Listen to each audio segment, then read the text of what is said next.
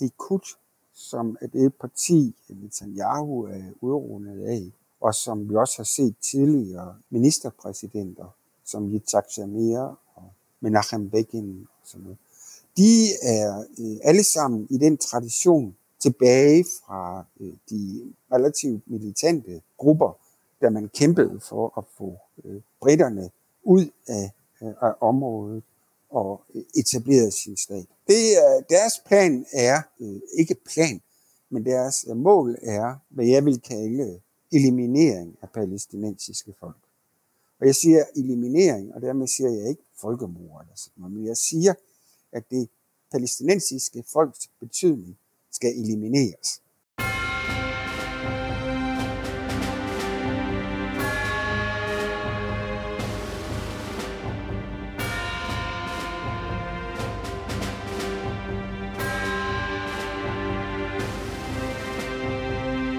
Goddag og velkommen til endnu en udgave af Krigskunst podcast, hvor vi hver måned taler om et aktuelt militært eller sikkerhedspolitisk emne med en ny ekspert. Mit navn er Kasper Junge Vester, jeg er til daglig journalist på Olfi og producerer podcasten sammen med militæranalytiker Anders Puk Nielsen. I dag har vi besøg af Lars Erslev Andersen til en samtale om krigen mellem Israel og Hamas – men før vi tager hul på den, så skal jeg lige som jeg plejer slå en streg under, at alle medvirkende giver udtryk for egne meninger i programmet, og altså ikke taler på vegne af nogen organisationer, som de måtte have en forbindelse til. Og med formale ud af verden, Anders, så ordet dit. Ja, tak skal du have. Øh, terrorangrebet mod Israel den 7. oktober øh, har sat gang i en voldsom krig i Gaza på den ene side, så vil Israel nu en gang for alle udrydde Hamas, siger de, og på den anden side så er der også en gisselsituation, hvor et antal gisler er i Hamas' varetægt.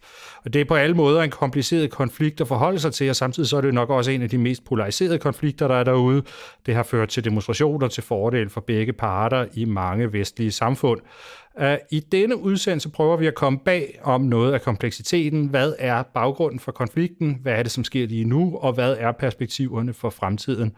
Vi har besøg af seniorforsker Lars Erslev Andersen fra Dansk Institut for Internationale Studier, også kaldet DIS. Lars er ekspert i Mellemøsten, herunder i særdeleshed ud fra perspektiver om verdensorden, sikkerhed, identitet, mytologi og den slags. Lars Erslev Andersen, velkommen til Krigskunst podcast. Mange tak. Lars, hvis vi lige sådan skal starte med at sætte scenen, så kunne jeg godt tænke mig at starte med at stille dig et spørgsmål, fordi jeg har en idé om, at, at mange nok har svært ved at, at overskue den her del af det.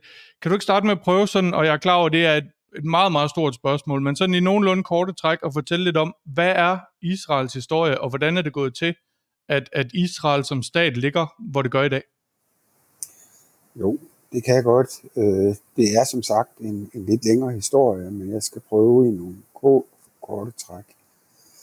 Øh, jødernes historie, som vi ikke skal gå tilbage til begyndelsen af, men jødernes øh, historie i Europa er præget af forfølgelser og forfølgelser og forfølgelser. Vi har hørt meget om de store forfølgelser i Rusland, øh, Østeuropa, men der var også forfølgelser i, øh, i, i vores del af Europa, øh, i Danmark, i øh, Frankrig øh, osv. Og i øh, slutningen af 1800-tallet er der så en række folk, der øh, får den idé, øh, hvor øh, man jo er inspireret af de generelle nationalistiske strømninger, at øh, den eneste måde, jøderne de kan ligesom blive sikre på, det er at etablere sig som et folk med en stat, altså en nationalstat. Og øh, det er især en, der hedder Theodor Herzl, som er østrigsk journalist, og som har øh, dækket nogle af de her forfølgelser, blandt andet i Frankrig, som øh, skriver en bog, der hedder Der Judenstart, og som øh, bliver grundlæggelsen af det, man kan kalde den moderne politiske sionisme. Og Sion, det er jo et ord taget fra Mosebøgerne, som både øh, står for det forjættede land, og får navnet øh, Jerusalem. Øh, og det knytter så det jødiske folk til øh, det område, der hedder øh, Palæstina. Og man begynder så, altså de er allerede nogen, der er begyndt at emigrere til Palæstina. Øh, det er primært ortodoxe jøder, som ikke er særlig politisk orienteret, men som egentlig bare vil væk øh, og tager derhen. Men, øh, men så kommer der nogle store, efter man får grundlagt den sionistiske øh, verdensbevægelse, øh, og man får ret meget støtte, man får etableret en række rige øh, netværk og fonde osv., øh, så begynder man systematisk øh, at indvandre til Palæstina i en række, som man siger, bølger. Og da vi når frem til, øh, til 45, 1945, så øh, er der cirka øh, godt og vel en halv million jøder, der har indvandret til øh, Palæstina. Og der bor øh, godt og vel, øh, ja, jeg tror, 1,2 millioner øh, palæstinenser. Der er så sket det, at, øh, at øh, jøderne har fået opbakning i Europa, øh, blandt andet og først og fremmest i Storbritannien, øh, som øh, lover den sionistiske verdenskongres øh, en national hjem i Palæstina. Det bliver skrevet ind øh, i, øh, folke, altså i øh, Folkeforbundets mandatordning for Palæstina i 22, og så starter det britiske mandat i 23. Og det vil sige, at fra at øh, jøder, øh, is, øh, at jøderne har fået denne løfte fra en udenrigsminister i en erklæring, så er det nu blevet øh, noget, der er skrevet ind i en forpligtende, forpligtelse fra Folkeforbundet. Og det arbejder man så på øh, på forskellige vis. Palæstinenserne er jo allerede på det her tidspunkt dybt bekymrede over, hvad der, hvad der er gang i. Jeg skal nok gøre det hurtigt. Øh, øh, hvad der er gang i. Så de øh, øh, øh allerede borgmesteren i øh, Jerusalem, er en meget lært mand, skriver til Theodor Herzl i 1899 og siger, hør, jamen, altså, vi er jo et land, øh, vi er jo et folk, øh, vi er civiliseret. Der er, øh, ja, vi mulig sympati for jeres øh, forsøg på at oprette en stat, men hvorfor skal det være her, hvor der faktisk er både et folk og et, en befolkning og, og, og en civilisation? Men det, og, og, og så starter den altså, cirka samtidig Øh, med den jødiske eller sionistiske nationalisme, så starter der en palæstinensisk nationalisme hvor man vil forsvare sig for at blive løbet over ende. Men, men det er jo sådan set det, der sker. Øh, øh. Og øh, det vi så ser, det er, at øh, britterne arbejder meget tæt sammen med sionisterne øh, i hele det her projekt, træner deres militser øh, også senere hen, øh, og sørge for i det hele taget, øh, at, øh, at det her kan lade sig gøre. Men øh, i 39, hvor vi er på tærsklen til en krig, og det er jo godt, når vi nu er i krigskunst øh, med 2. verdenskrig, så begynder øh, britterne at ændre signaler, og der kommer nogle andre til, og så videre. Og det betyder, at øh, britterne begynder at sige, at vi skal også øh, holde os nogenlunde på god fod med, med araberne. Øh, og i stedet for, så begynder de at begrænse den jødiske indvandring, og begynder at lægge sådan forhindringer på projektet. Og det starter så en, en, en, en, en, en jødisk øh, terrorisme og oprør, meget, meget voldsomt faktisk, som ender jo med øh, øh, bombesprængning af det britiske militærhovedkvarter på Hotel Kong David i Jerusalem, hvor 91 bliver øh, øh, slået ihjel. Det er øh, kendte, nej, det er lige meget. Øh, den, øh, det får så britterne til at, øh, at erklære, at nu øh, smider de tøjlerne øh, og vi får øh, forskellige initiativer, blandt andet den berømte delingsplan og forskellige andre ting. Men i, øh, da britterne trækker sig ud natten til den 15. Øh, maj 1948, der har så Israel, eller det jødiske samfund, erklæret staten Israels oprettelse. Og øh, 11 minutter efter de har gjort det, øh, meddeler Harry Truman fra USA øh, sin anerkendelse til staten Israel. Og det der er sket øh, efter, at øh, britterne og sionisterne sådan kom på øh, altså kendt med hinanden under 2. verdenskrig, det er, at USA ligesom er trådt ind og og Thurman var øh, en fortaler for oprettelsen af en jødisk stat. Øh, af mange grunde, som vi ikke behøver at komme ind på her. Men det besejlede jo ligesom det forhold, vi kender i dag, nemlig et meget tæt forhold mellem øh, Israel og, og øh, palæstinenserne. Siden har palæstinenserne øh, gjort oprør mod det her. Øh, det har de ikke haft succes med. De har heller ikke haft særlig meget støtte, hverken internationalt eller fra deres arabiske venner, som har plejet deres egne interesser. Øh, i 88 så går Arafat, som er leder af den palæstinensiske befrielsesorganisation, ud og siger, jamen vi kan godt acceptere en delt Palæstina, hvor vi får den lille del, nemlig Gaza og Vestbredden. Og det baner så vejen for, at PLO kan blive anerkendt som palæstinensernes repræsentant. Og så får vi øh, jo øh, det første tiltag, det kommer øh, med, med Oslo-processen, øh, som skal oprette selvstyre, og det går ikke. Så får vi køreplanen for fred i 2003, hvor man skal oprette en palæstinensisk stat, to-statsløsningen i 2005. Det går heller ikke, og siden er det slet ikke gået. Og det er så Men, historien. Det, det er sådan den, den meget korte historie, men jeg kunne godt tænke mig lige også at øh, hoppe tilbage i tiden lidt, og så tage den fra det palæstinensiske perspektiv også. Uh, fordi nu sagde du, at, at øh, jøderne flyttede til Palæstina, men altså var der en palæstinensisk stat uh, på, uh, på det tidspunkt der i uh, slutningen Nej. af 1800-tallet og, og fremad? Der var, uh, altså Palæstina var på det tidspunkt en, uh, en del af den syriske provins, som uh, var en del af det osmaniske rige.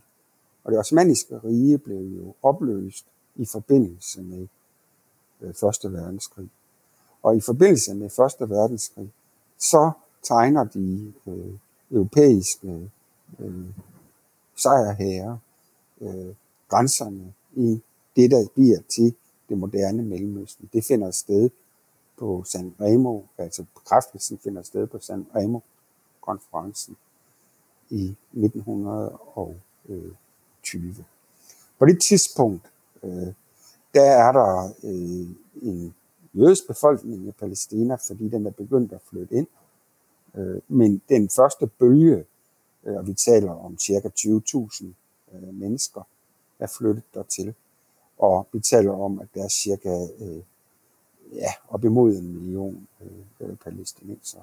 Men de bor ikke i en stat, fordi der har ikke været stater i det område øh, efter Altså, og når vi siger stater, så er det jo fordi, vi skal vi, vi definerer dem ud fra et europæisk standard.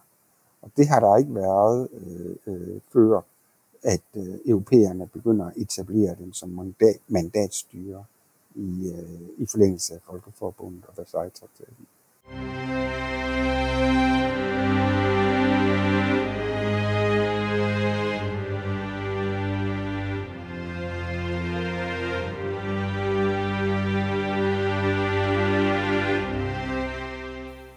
Jeg, kunne godt tænke mig lige at høre en, en meget, meget stor del af diskussionen om Israel og Palæstina i dag. Det er jo sådan et spørgsmål om, om rimelighed. Hvad er retfærdigt? Hvem har krav på hvad? I samtiden, altså mens det her sker, mens i, i optakten til, at staten bliver etableret, hvordan retfærdigt gjorde man det her med, du siger selv, der boede en masse mennesker i det her område i forvejen, at, at nu lod man en ny befolkningsgruppe flytte ind, og så etablerede man en stat. Hvad var det for nogle ting, man, man brugte til at retfærdiggøre ja, det her? Det, altså, det, det er jo et, et meget relevant og vigtigt spørgsmål, ikke? fordi altså, den ene ting, øh, altså den vigtigste ting uh, i den retfærdiggørelse, var jo de uh, forsømmelser, som man selv havde, uh, havde ansvar for, nemlig jødeforfølgelsen, som havde været omfattende øh, og som man øh, jo selv, altså da så nazisterne tager magten i 1933 i Tyskland, så kan man jo se, at øh, der kommer et meget stort flygtningeproblem. Og det er ikke kun i Tyskland, fordi man kan allerede se aftegningen af, at det går ind i Centralasien, øh, undskyld, Centraleuropa og så videre. Så det er stort, det er flere millioner. Og man prøver at lave alle mulige konventioner i Europa og i verden for hvordan man kan takle det store flygtningeproblem. Øh, man får en konference i en fransk by, der hedder Evian, øh, hvor man øh, prøver at takle problemet. Men de jødiske flygtninge fra Tyskland, øh, de bliver ved med at være kastebolde mellem staten, staterne i Europa. Der er ingen, der vil have dem. Man er øh, økonomisk stadigvæk øh, øh, i knæ efter børskrakket øh, og den store øh, finanskrise. Øh, USA tog enormt mange øh, øh, øh, jødiske flygtninge fra Østeuropa fra 1880 til 1924, hvor de så stammede deres immigrationslov, fordi de fik ret store problemer. Men det er faktisk baggrunden for, at vi har de store jødiske samfund i for eksempel New York. Men de lukkede øh, øh, grænserne. Det samme gjorde europæerne, det samme gjorde Danmark. Vores socialdemokratiske justitsminister, K.K. Steinke, skrev flere kronikker i, øh, i 38 øh, omkring øh, og i radioen og sagde, vi tager ikke øh, flygtninge fra Tyskland, medmindre de er selvbemidlede og kun på et øh, visum, der er tre måneders varighed. Og det betød jo altså, at, øh, at, øh, at jøderne de blev øh, kastebolde, de kom i interneringslejre, øh, de, de, de heldigste af dem øh, slap alligevel ind i USA. Der kom cirka 30.000 derover, øh, hvor jeg nogen var meget kendte i dag. Så man kan sige, at, at og så får vi så afslutningen på, på, på, på verdenskrigen, hvor man jo er blevet klar over, at der har været udryddelseslejre i KZ, altså i, i KZ-lejrene. Det har været ikke bare opholdslejre, eller øh, altså fangelejre, det har simpelthen været systematisk udryddelse i Auschwitz for eksempel. Det har man vidst siden 42. Øh, nu har man så flere hundredtusind jødiske flygtninge og holocaust-overlevende. Mange af dem ville gerne til USA, men der var lukket. Øh, så vil man til Palæstina, og det øh, ender jo så med, at, at det kommer de. Øh, og, øh, og, og, og det bliver jo altså en, en zoning af den øh, måde, man har behandlet jøderne på. Øh, og det øh, er meget forståeligt for så vidt, men, men problemet er så, øh, at øh, med staten Israels oprettelse, så skaber man, altså løser man nok deres flygtningeproblem, men så skaber man et nyt, i og med, at øh, Israel under øh, øh, den efterfølgende uafhængighedskrig, som de selv kalder den, jo øh, fordriver øh, 800.000 flygtninge ud af byerne, øh, de store byer af, af Jaffa, af Haifa, øh, af Vestjerusalem, øh, og som så øh, flygter og, og, og bliver øh, landsbyer. Øh, de, øh, på det tidspunkt, der ejer jøderne øh, øh, under 10 procent af hele territoriet. Øh, men alt øh, bliver nu øh, overdraget til øh, den jødiske stat. Øh, ejendom, jord, øh, whatever. Øh, de øh, palæstinenser, der bliver tilbage, øh, de kommer til at leve, altså de får selvfølgelig nogle rettigheder, de ender med at få statsborgerskab, men de lever under krigsret frem til 66. Øh, så der skabes altså i 48 et kæmpestort problem. Øh, og det ved man godt. Altså man har skrevet rapporter om det. Der er en amerikansk øh, engelsk, øh, angloamerikansk kommission, som undersøger det inden, øh, altså allerede i 46, og som øh, siger, at det, altså det er et kæmpe problem det her, altså fordi vi får, vi får en masse flygtninge i de arabiske stater, der både destabiliserer dem, og det er ulykkeligt for dem og alt muligt andet. Albert Horani, som I kender, ikke, som den meget verdensberømte historiker, han er indkaldt som vidne, som en ung øh, som en ung PhD'er dengang, ikke? Øh, og, og, og forklare de der ting. Man er udmærket klar over det, britterne er udmærket klar over det, men man har nogle andre interesser. Og blandt andet vil man ikke, heller ikke i 46-47, have øh, dem til at blive i Europa. Altså de jødiske flygtninge. Så man, man, man går egentlig ind i, øh, tror jeg, man kan sige, øh, Måske er det lidt fortegnet, men jeg tror, man går ind med åbne øjne i at sige, okay, vi skaber et nyt problem ved at løse det jødiske flygtningeproblem.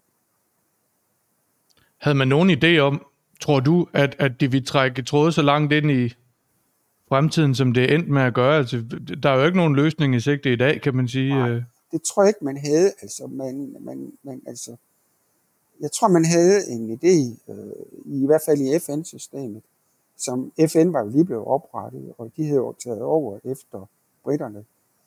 Man laver resolution øh, 183 i generalforsamlingen, hvor man opretter, øh, øh, hvor man øh, øh, får øh, udpeget Folke Bernadotte til at lave en, en maling, og han laver en, en, en ny delingsplan, øh, og så bliver han jo myrdet af jødiske terrorister, fordi de er bange for, at de ikke øh, kan, kan få det, de gerne vil have. Øh, så laver man en ny, øh, hvor man så øh, får det her meget berømte øh, right of return princip, altså at de fordrevne palæstinenser, de har krav på at komme tilbage eller blive kompenseret. Og samtidig laver man en ny mailingsgruppe øh, øh under FN. Og jeg tror, forventningen er vel, at, øh, at det, øh, og også amerikanerne på det tidspunkt har også en eller anden forventning om, at der kan komme en, øh, en eller anden form for løsning. Amerikanerne er på det tidspunkt aktive med at prøve at lave nogle forhandlinger mellem de arabiske stater og, og det nyoprettede Israel. Det er en, en, en meget kendt øh, øh israelsk historiker, der har skrevet en ret god bog, øh, hvor han dokumenterer alle de der ting. Øh, men, øh, men, øh, men det sker jo ikke. Øh, og, øh, øh, og i stedet, altså, altså, så bliver det jo sådan, altså, så bliver det jo krig på krig på krig, ikke? Altså konflikt på konflikt.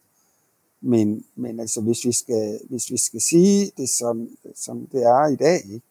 så er det jo sådan, at, øh, at, øh, at, at i dag bor der, er der registreret, skal jeg sige, 5,9 millioner øh, flygtninge øh, øh under øh, FN. Det tal er for højt. Det er der mange, der gør opmærksom på. Fordi den FN-organisation, der registrerer det, sletter ikke, hvis der er nogen, der får statsborgerskab et andet sted, for eksempel i Danmark eller i Australien, eller dør. Altså, ja, det ved jeg så ikke med det der med at dø, men i hvert fald hvis de altså lever, øh, men, men man, må, man må forvente, at tallene de ligger på øh, et sted mellem 4-5 millioner øh, statsløse øh, flygtninge. Øh, fordi der er gået øh, over 70 år, ikke? Øh, så får de jo børn og børnebørn. Så det så. Og de lever enten i Gaza, der bor halvanden million, eller på Vestbreden. Det er folk, der er flygtet fra det, der er i dag i Israel. Eller de lever i flygtningelejre i, øh, i Libanon. Eller i, der lever også nogen i Jordan. Der er også nogen, der er blevet gjort til statsborger der og så videre. Må, må, må jeg spørge? Ja. Øh, dengang man opretter Israel, det er i 48, kan man sige, der, øh, der, der, der opretter man jo også den palæstinensiske stat i, i samme moment, ikke? Altså, at det er jo sådan set en to-statsløsning, der bliver det er det ikke, lagt på bordet. Nå, det er det ikke. Det, det, tager jeg, det tager jeg fejl om. Ja, øh, altså ja. Øh, man har en delingsplan, det er rigtigt, man laver en delingsplan, da, da FN tager over så kommer der en delingsplan i 47, 1947. Den delingsplan, den øh, foreslår en deling af Palæstina. På det tidspunkt, der udgør øh, jøderne en tredjedel af befolkningen. Men ikke desto mindre, så foreslår FN øh, på det tidspunkt, at 56 procent af territoriet skal være jødisk, og resten skal så være til to tredjedel af befolkningen, som er palæstinenser eller araber, man nu vil kalde det. Øh, og det siger mig, det stemmer øh, araberne nej til i øh, FN, og øh, øh, Storbritannien undlader at stemme. Øh, og så kommer der øh, forskellige øh, øh, konflikter, øh, og, øh, og da britterne så trækker sig ud øh, i, øh, som sagt, øh, øh, i maj øh, 1948, så øh, erklærer Israel, som det hedder på fagsprog, unilateral, en, øh, en israelsk stat, som så øh, nærmest øjeblikkeligt bliver godkendt eller anerkendt af, af, af, af USA. Så der har aldrig været en palæstinensisk stat. Okay. Og så der er snak om en palæstinensisk stat i på 47, men det bliver, det bliver så ikke til noget. Nej. Og så kommer der så den her unilaterale erklæring i Så kommer øh, der i, i flere 48. forslag. Altså, der har allerede været et stillet forslag om en palæstinensisk øh, og en arabisk stat og en jødisk stat af britterne i, øh, i øh, den såkaldte Peel-kommission tilbage i 36, og de har Altså Churchill har i 44 nogle overvejelser omkring også øh, to forskellige stater. Og sådan noget. Så det er noget, der er inde på, på, på lystavlen. Tingene bliver afvist af, af, af palæstinenserne øh, øh, eller araberne. Og det gør det jo øh, øh, ud fra den øh, betragtning, at de jo synes øh, med henvisning, ja, da det så bliver oprettet til FN's charter, øh, det første kapitel, øh, om national selvbestemmelse. At, at, at jamen, det er jo dem, der har boet der i de her mere end 1000 år. Ikke? Så, så det er ligesom deres område. Så de foreslår i stedet for, de foreslår i stedet for, jo, øh, altså nu skal det stoppe med det der indvandring, øh, og så skal man stoppe med de der jordopkøb, og så skal øh, der være en øh, stat med flertalsstyre. Det er det, de foreslår. Øh, og det vil jøderne selvfølgelig ikke gå med til, fordi de var i mindretal. Men, men hvordan er øh, historien så omkring de områder, som vi i dag kender som øh, Gaza og Vestbreden? Altså fordi de er jo på, på forskellige tidspunkter besat af forskellige lande og, øh, og sådan noget. Ikke? Altså hvordan er det blevet altså, til at være, altså, som det ser ud? Gaza, øh, øh, altså der kommer jo den der øh, krig øh, i 48, og der udvider, øh, øh, altså den vinder øh, øh, Israel Øh, og de har jo opbygget deres øh, altså Haganah, som var sådan en, det, der bliver til øh, Israels forsvarsstyrker, men de har jo været opbygget i en årrække og trænet af britterne. De har haft en bataljon med i 2. verdenskrig og sådan noget. Så, øh, øh, så de, øh, altså de øh, havde en her, og de havde statslige institutioner osv. Og, så videre. og de var dygtige.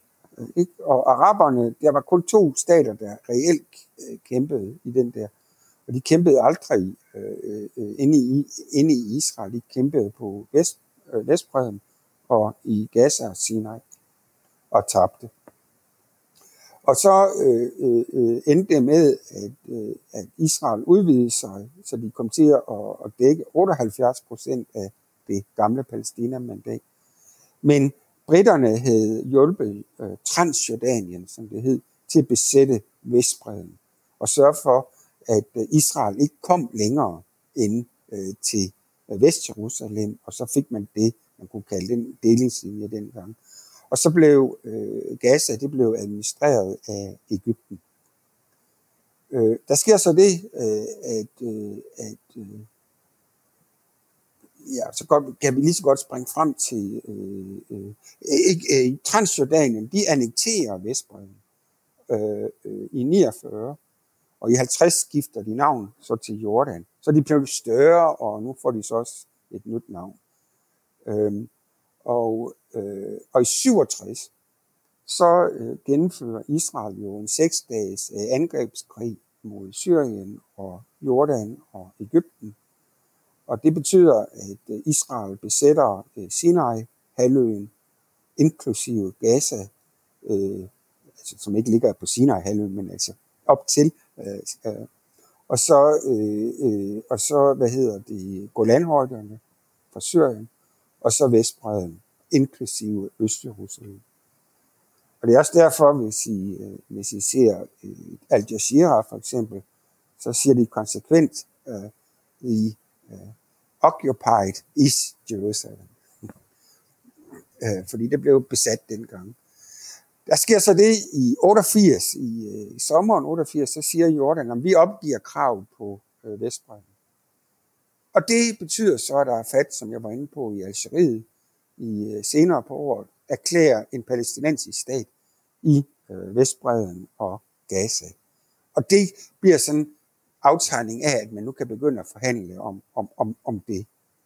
Øh, med øh, Oslo-processen, så øh, anerkender øh, palæstinenserne formelt øh, Israel, og Israel anerkender formelt PLO som repræsentant for det palæstinensiske folk. Og øh, sådan har det i princippet været siden.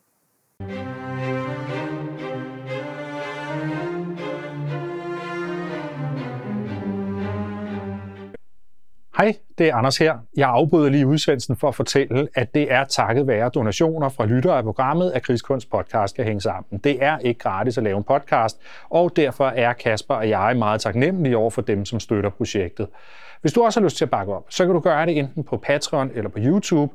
Hvis du mest lytter til programmet gennem en podcast-afspiller, så vil jeg anbefale Patreon. Der kan du støtte os ved at gå over til patreon.com-krigskunst. Og hvis du følger os gennem YouTube, så kan du støtte os ved at blive medlem af det, der hedder Krigskunst Ekstra. Det koster begge steder 50 kroner om måneden, og udover at støtte Krigskunst Podcast, så får du også adgang til vores medlemspodcast, der hedder Krigskunst Ekstra. Det er sådan nogle øh, mindre ekstra udsendelser, som Kasper og jeg udgiver med det, man kan kalde ujævne intervaller. I Krigskunst Ekstra, der diskuterer vi mindre emner, typisk mere dagsaktuelle historier, som rører sig inden for det militære og det sikkerhedspolitiske. Og øh, hvis du støtter os på Patreon, jamen, så får du så derudover også adgang til et personligt link, som du kan bruge i din podcast-afspiller, og der kan du så høre udsendelserne uden sådan nogle afbrydelser, øh, som den her med opfordringer om at støtte podcasten. Og med det, tilbage til udsendelsen. Men lad os, lad os bare springe frem til i dag, fordi nu ser vi jo alle sammen herhjemme øh, voldsomme billeder fra, fra øh, Gazastriben. Øhm, og på den anden side, øh, fra, fra israelerne, der har vi Hamas. Og hvis vi lige skal prøve, kan du ikke prøve at forklare, hvad, hvad er det for en organisation, politisk bevægelse, terrororganisation, de bliver kaldt mange forskellige ting. Hvad er Hamas i grunden? Hamas øh, øh er en udløber af et øh, muslimsk samfund, øh, som øh, bliver etableret af en, der hedder Sheikh Yassin øh, tilbage i 80'erne. Øh, og i 1987 i december, så bryder det ud, man kalder en antifada, det betyder bare opstand, i Gaza. Og den, den, altså det er simpelthen indespærret frustration og så videre, der kommer i fuld øh, altså udbrud øh, i form af civil ulydighed, og de her dæk, der bliver brændt af i gaderne, og åben og skrigen og alt muligt andet. Men det er meget mere voldsomt øh, i omfang, end Israel havde forventet.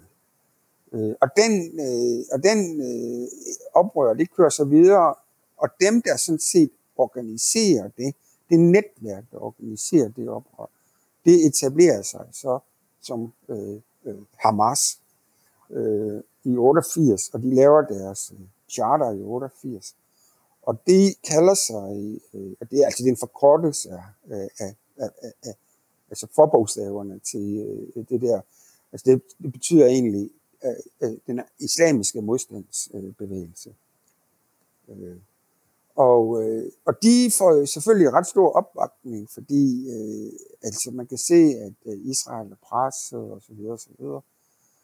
Og den intifada øh, øh, var jo videre øh, indtil 1990, øh, øh, hvor der så sker noget andet, nemlig over i Golfen, at øh, Irak rykker ind i Kuwait, og øh, øh, Arafat er så dum at rejse til øh, Bagdad og kysse på Saddam Hussein, og øh, øh, Irak under Golfkrigen sender øh, skotmissiler ind over Israel og sådan noget. Så altså dem, der kommer ud noget for pjusket af den golfkrig, øh, det er palæstinenserne og jordanerne. Ikke? Øh, men ikke desto mindre, så mener man øh, fra den amerikanske regering siger, at nu skal der komme en omfattende fred i Mellemøsten. Øhm, og man laver en konference i Madrid i, øh, i november 91.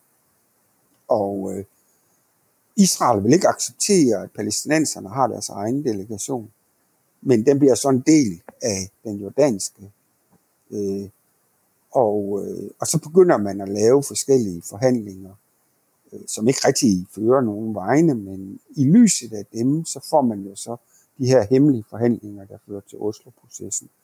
Og der har man jo sådan set, Jordan har opgivet krav på Vestbrøden, Arafat har insisteret, eller har accepteret et, altså faktisk et meget stort kompromis ved at sige, at vi kan nøjes med Vestbreden og Gaza og Øst-Jerusalem naturligvis. Øh, PLO er blevet anerkendt øh, som øh, forhandlingspartner. Øh, amerikanerne har også, øh, altså i hvert fald de facto anerkendt det. Øh, Arafat har været i Stockholm og sige, at de vil ikke bruge terrorisme og sådan noget. Så, så det ligger sådan set i kortet, at den der proces kan komme i gang. Og det gør den jo så også, men det stopper i 96. Nu nævner du øh, det her charter. Øh, det har der været en del tale om, ja. øh, også i, de, i debatten herhjemme. Det har særligt været i forbindelse med med de her tilråb ved de forskellige demonstrationer rundt omkring i Danmark, og hvad, hvor meget man skal lægge det her from the river to the sea og sådan nogle ting. Der er mange, der har talt om, at det henviser til, at i Hamas' charter, der står der, at ja, hvad står der egentlig der, Lars? Ja, altså, at den der fra Jordan, øh, floden til Middelhavet, altså frem til 88, så var det jo øh, opfattelsen blandt palæstinenserne, at, øh, at det rigtige og retmæssige Palæstina, det var Palæstina, der lå i det område, der var britisk øh, Palæstina. Og det er jo det område fra øh, øh, Jordanfloden. Der er en del øh, israeler, især på den israelske højrefløj, der mener det samme, bortset fra, at det så skal være Israel og jødisk. Det er sådan set også brugt det slogan fra, fra Middelhavet til floden kompromis, det er en deling. Øh, og øh, jeg har ikke været med til de demonstrationer, øh, og de bliver jo heller ikke særlig godt dækket i medierne. Men, øh, så jeg ved ikke rigtig meget om dem. Men, øh, men, øh, men det, det var heller ikke fordi, vi skulle tale så meget om demonstrationerne, men, men noget af det, at de, hvad skal man sige, diskussionerne har kredset sig om, det er om, vil Hamas i virkeligheden udslette den israelske stat? Altså, Eller Hamas hvad er, har, Ja, ja. Hamas har i 2017 ændret sit charter. Det øh, handlede om, at øh, man, øh, man frigjorde sig fra det øh, muslimske broderskab, som man på en eller anden måde havde været, eller man, ikke på en eller anden, som man havde været tilknyttet. Det frigjorde man sig fra i forbindelse med, at man var, øh, havde fået sit repræsentationskontor i Doha i Qatar. Øh, og så ændrede man sit charter. Og så sagde man samtidig, at man ville acceptere en tostatsløsning. Altså øh, forstået på den måde, at man ville acceptere det samme som Arafat og, og PLO havde accepteret, nemlig Vestbredden og Gaza og Østjerusalem. Man tilføjer dog, og det gør jo selvfølgelig øh, med alt god ret, at øh, Israel og andre kan være ret skeptiske, fordi man tilføjer, i hvert fald for en 10-årig periode, ikke? Så hvad det, øh, hvad det så dækker over, det ved jeg ikke. Så, blev man jo, så er man jo blevet bedt om, man har forlangt, at Hamas skal anerkende Israel. Og det har Hamas ikke gjort. Og Hamas har sagt, jamen, altså i det øjeblik, at der er mulighed for, at vi kan få etableret en tostatsløsning, så skal spørgsmålet om Israels anerkendelse øh, være et spørgsmål om øh, en folkeafstemning blandt palæstinenserne. Øhm, Altså fordi det vil de ikke selv kunne at køre. Og det er klart, at det gør så, at, øh, at Israel øh, opfatter Hamas, altså, altså de kan altså heller ikke, man, kan, kan man sige, anerkende af kas af Hamas. Øh, øh, og, øh, og, øh, og derfor underlagde øh, Israel øh, Gaza, hvor Hamas jo har ledelsen siden 2007, så har man så underlagt øh, Gaza en, en meget omfattende blokade sammen med Ægypten. Hvordan er det øh, israelske perspektiv på, øh, på de her ting i dag? Altså, fordi der var jo i 90'erne nogle, nogle tiltag til noget, der kunne udvikle sig til en, en, en form for varig løsning, men det virker jo som om, at øh, Netanyahu har ført en ret uforsonlig politik over for, øh, for Palæstina. Sådan, altså, hvordan er, øh, hvad, hvad er i virkeligheden Netanyahus projekt i det her, øh, og hvad er den sådan større israelske plan for tiden? Altså, jeg ved ikke, om de har en, øh, en forkrummet plan, for at sige det som det er. Men, men man kan sige, at, øh, at Likud, som er det parti, Netanyahu er udrundet af, og som vi også har set tidligere øh, ministerpræsidenter, som Yitzhak Shamir og Menachem Begin og sådan noget. De er øh, alle sammen i den tradition øh, øh, tilbage fra øh, de relativt militante øh, grupper, da man kæmpede for at få øh, britterne øh, ud af, af området og etablerede sin stat. Øh, det er, deres plan er, øh, øh, ikke plan, men deres mål er, øh, hvad jeg vil kalde øh, eliminering af palæstinensiske folk. Og jeg siger eliminering, og dermed siger jeg ikke folkemord eller sådan noget, men jeg siger, at det palæstinensiske folks betydning skal elimineres. De skal sidde, øh, Israel skal være øh, et, øh, et øh, suverænt øh, og ikke udfordret stat i øh, Palæstina.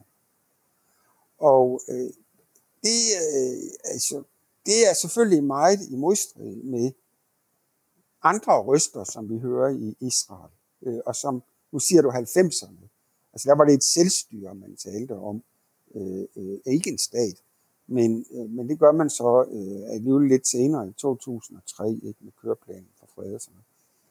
Der er så en anden, og en meget stor del faktisk i Israel, som mener, at øh, dette, øh, ja lad os bare kalde det Likud-projekt, det er, det er man faktisk meget kritisk over for, fordi at der vil, altså man har jo gode erfaringer for, øh, at, øh, at øh, et folk, der har øh, et forhold til et land, de holder ikke op med at kæmpe, uanset hvor meget og hvor mange kugler de får i hovedet.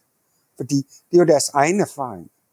Ikke? Det er deres egen øh, øh, militante erfaring under det britiske mandat. Øh, men, men, øh, men ikke desto mindre, så øh, tror jeg, det er projektet. Og hvis man ser på, hvad der foregår, øh, og nu, bliver jeg, nu bliver, kan jeg jo let blive beskyldt for, fordi hverken I eller jeg ved jo præcis, hvad der foregår i den her krig, der fører lige nu nede i Gaza. Altså vi kan se en masse billeder. Øh, I ser sikkert øh, TV2 og DR, og jeg ser Al Jazeera, og det giver nogle forskellige perspektiver. Men, men der er jo ingen, der kan lade være med at se, at det er en massiv ødelæggelse, der finder sted. Øh, og det er begrundet i, at Israel siger, de vil, altså de plejer at bruge en vending, som de øh, ligesom udviklede under øh, øh, genbesættelsen af Vestbreden i 2002, hvor de taler om terrorismens infrastruktur. Og det er det, det handler om, og nu er det Hamas, der er, der er målet for det. Øh, og det øh, legitimerer for dem, øh, øh, at man kan, altså, man kan skyde Gazaby i grus, ikke? og så fortsætte sydpå, og hvad man så i øvrigt øh, får. Og vi kan jo se, hvordan øh, altså, der trækker sig et spor af grus efter deres tanks. Øh, og så har man jo snakket om, at det ville være en god idé, hvis øh, de der folk, der nu, den der million, der nu er blevet presset ned i det område øh, i syd, der er på størrelse med, med, med, med Langeland, eller hvad ved jeg, at de kan blive øh, suget ind i Egypten. Og det er jo den, øh, en af de tidligere Mossad-ledere, altså ledere af den eksterne, eller den internationale efterretningstjeneste i Israel. Han sagde, jamen altså, det er jo flygtninge, så den måde, øh, at de kan komme videre på, det er jo, at de bliver spredt ud over hele verden og integreret i landet der. Altså, så det er, altså når jeg siger øh, eliminering, så er det en eliminering af deres betydning som et folk, der kan gøre krav på et land. Og det bedste billede, øh, som, øh, som jeg vil kalde det, som jeg vil trække frem, det er den måde, som øh, USA igennem 1800-tallet eliminerede de oprindelige mennesker, eller de indfødte mennesker i USA. De er jo ikke udryddet. De er der, øh, altså der er en del, der mange der døde, det må man sige. Men, men, mange, men der er jo også en del tilbage, de er der jo stadigvæk, men de har ikke nogen betydning. De, de kan ikke gå ind og gøre krav på, på territorier eller sådan noget. De har deres reservater, øh, eller lever andre steder. Og det, som vi ser med, øh, øh, øh, vi så jo et billede af, hvordan man kunne forestille sig, at øh, en fredsplan kunne se ud, nemlig den, som Trump lancerede i, øh, i øh, var det ikke i 2020, i januar 2020, og som man i USA kaldte Made in Israel. Fordi det, altså det var helt tydeligvis øh, en, en, en israelsk øh, udtænkt plan. Og der øh, er planen, der er ikke en stat til, til øh, palæstinenserne. Der er ikke et Øst-Jerusalem til palæstinenserne. Der er ikke en sammenhængende territorium. Der er nogle enklaver, hvor de kan have selvstyre. Altså det svarer lidt til reservater, ikke? Ja. Øh, og så øh, alle øh, beslutninger, som har at gøre med en eller anden form for noget, der ligger over, hvad skal man sige, nærmest kommunalt niveau, de skal godkendes og varetages og, og bestemmes øh, af Israel. Det er, øh, øh tror jeg, øh, øh Netanyahus og, og hans øh, regeringsmedlemmers øh, vision for, hvordan man løser den her krise. Men, øhm, men det du siger der, nu siger du godt nok et par gange, at du ikke taler om som sådan en decideret folkemord, men det du, det du oplister der, det er vel meget tæt på i virkeligheden definitionen af et folkemord, øh, i, i forhold til hvordan det er defineret i, i, i den ja, konvention. Men altså, øh, altså det er, det er, altså det, det er... Men det er selvfølgelig, altså, det er meget, det, det er meget ladet ord. Det, det er meget det, ladet det er ord, ikke også? Og, jo. Og, men, men altså, hvis vi ser på, hvordan øh, tingene, altså for en uge siden, øh, i, øh, altså i Riyadh, havde den arabiske liga, og øh, alle de arabiske lande var der, og så, øh, hvad hedder det, de 32 lande fra organisationen af muslimske stater, eller lande, de havde et fælles møde i Riyadh. Og mange af dem, der sidder der, de taler jo om, om folkemord. Ikke? Men det bliver man jo, altså hvis jeg siger det, øh, og det gør jeg jo så ikke, så bliver jeg jo øh, øh, øh beskyldt for at være talsmand for Hamas og sådan noget. Hvilket jeg har siden øh, 2007, hvor jeg skrev en bog om militante muslimer i Mellemøsten, jo altså været meget kritisk over for Hamas. Du spurgte også om, hvad Hamas er for en organisation. Hamas er en modstandsbevægelse. Ja. Men det må man ikke sige for øh, nogle politikere i Danmark. Men det er den jo. Altså den yder modstand på, hvad de opfatter med rette som en besættelse. Men samtidig så bruger de terrorisme som metode.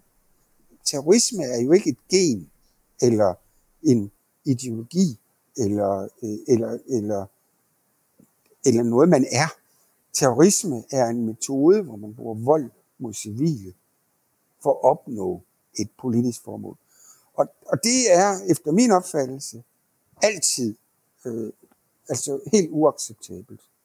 Men, men det er en metode, øh, som mange griber til, og som altså desværre mange gange også har øh, er virksomt. Det kan øh, Menachem Begin og Yitzhak Samir og alle dem, jeg vil sige under på, fordi de fik britterne smidt ud af Palæstina med de midler. Men jeg kunne godt tænke mig, tiden er lige så stille ved at, at, at løbe ud, men, men vi, vi er næsten lige nødt til at, det, det ligger i forlængelse af, hvad du siger her, hvis vi lige skal se på, hvad der skete den 7. oktober, som ligesom blev startskuddet til den eskalation, vi har set de sidste to måneder, så kunne jeg egentlig godt tænke mig sådan at prøve at finde en eller anden form for rationale, fordi jeg kan ikke lade være med at tænke, Hamas må have vidst, at svaret fra Israel ville blive brutalt. Hvad, hvad var det, de håbede at få ud af det angreb i de israelske kibbutzer, som de gennemførte den dag? Altså, hvad, hvad var endemålet, og, og, og vidste de ikke, det her ville ske? Altså, øh, jo, det, altså, det ved jeg jo ikke. Øh, altså, man kan sige, at hele den her plan, eller hele det her angreb, det blev øh, lavet øh, af de lokale ledere i Gaza. Øh, faktisk har jeg, øh, har jeg fået opfattelsen af, når jeg har at ikke engang øh, Hamas' ledere, der sidder i Katar, var orienteret om, hvad der var, man havde gang i. Det er der flere grunde til, blandt andet, at det skulle holdes hemmeligt ikke? indtil det. ikke skulle være hemmeligt længere. Men, men jo, du har helt ret. Selvfølgelig vil der komme, og det ved man jo, at Israel slår hårdt til, ikke? og de slår altså meget hårdt til.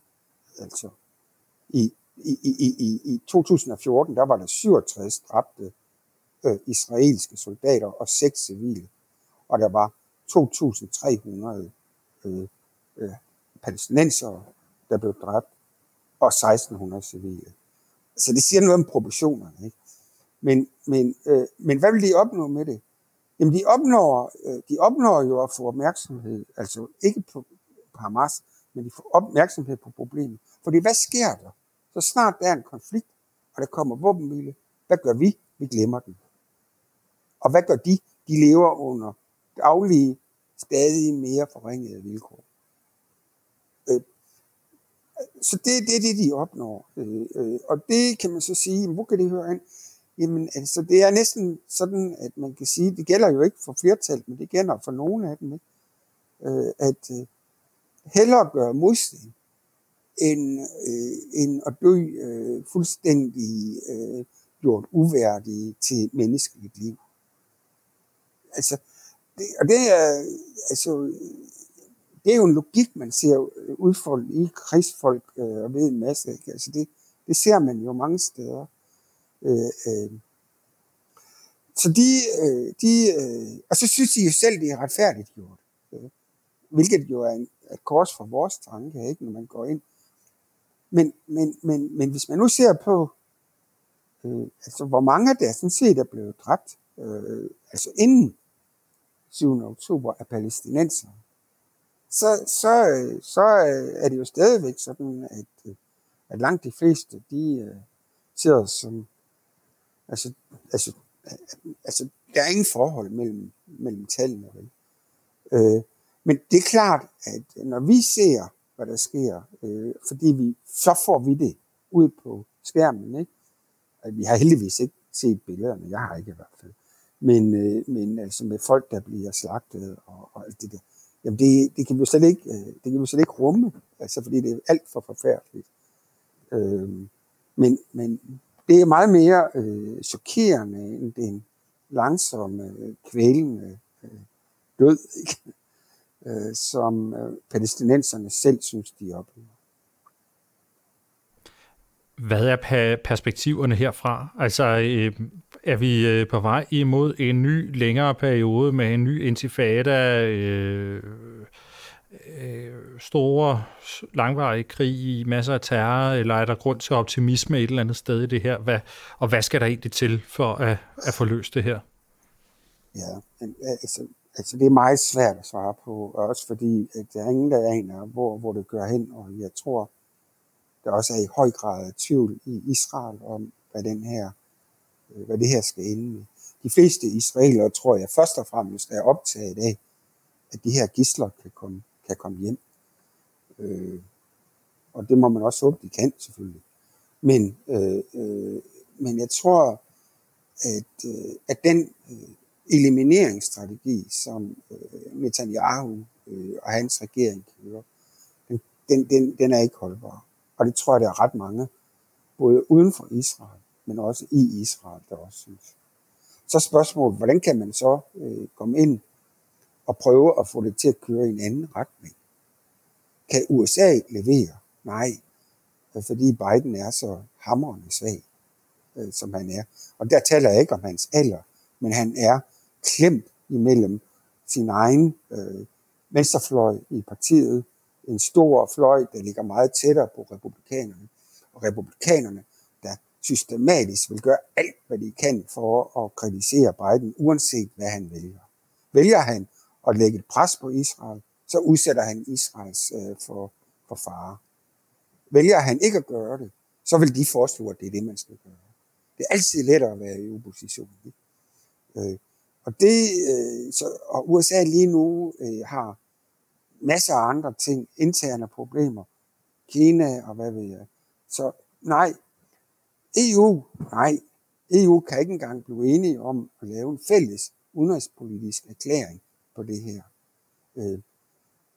Så det, man kan håbe på, det er, at øh, at det tendenser, som man så før 7. oktober i Mellemøsten, på at der var stadig flere af dem, der havde været i konflikt med hinanden, går sammen og laver øh, en form for afspænding. Det var jo sådan, at Jack Sullivan, Amerikas øh, nationale sikkerhedsrådgiver til Atlanta et, et par dage inden det her skete, 7. oktober, udtalte, at, øh, at Mellemøsten har aldrig været mere, mindre konfliktuel, end det er nu.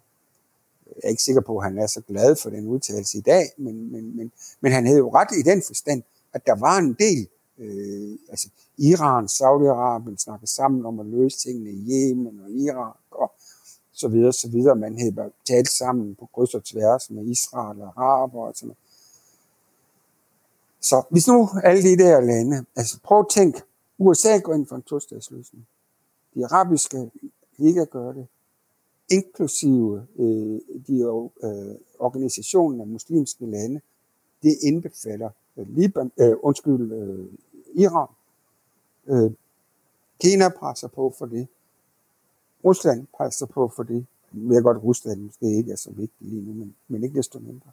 Så en hel verden, EU gør det, en hel verden presser på for, at det skal være en tostatsløsning. Der er en, der ikke gør det. Det er Israel.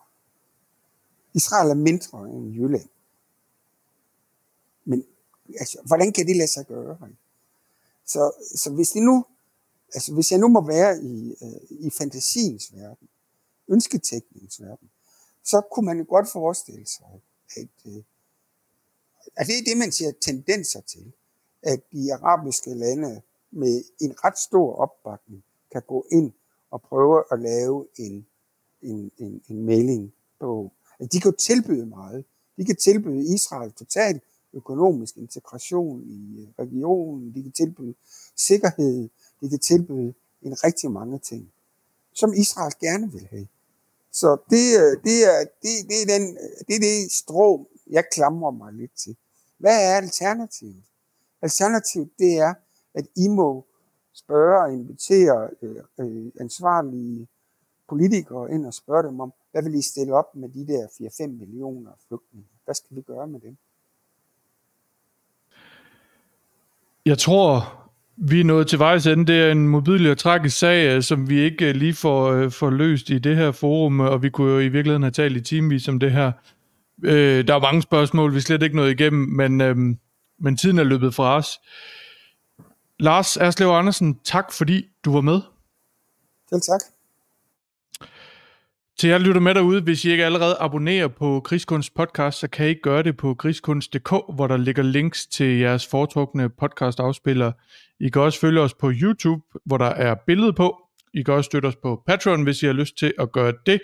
Vi udkommer cirka en gang om måneden, og hver gang så er det med en ny samtale om et aktuelt militært emne. For nu er det et på genhør.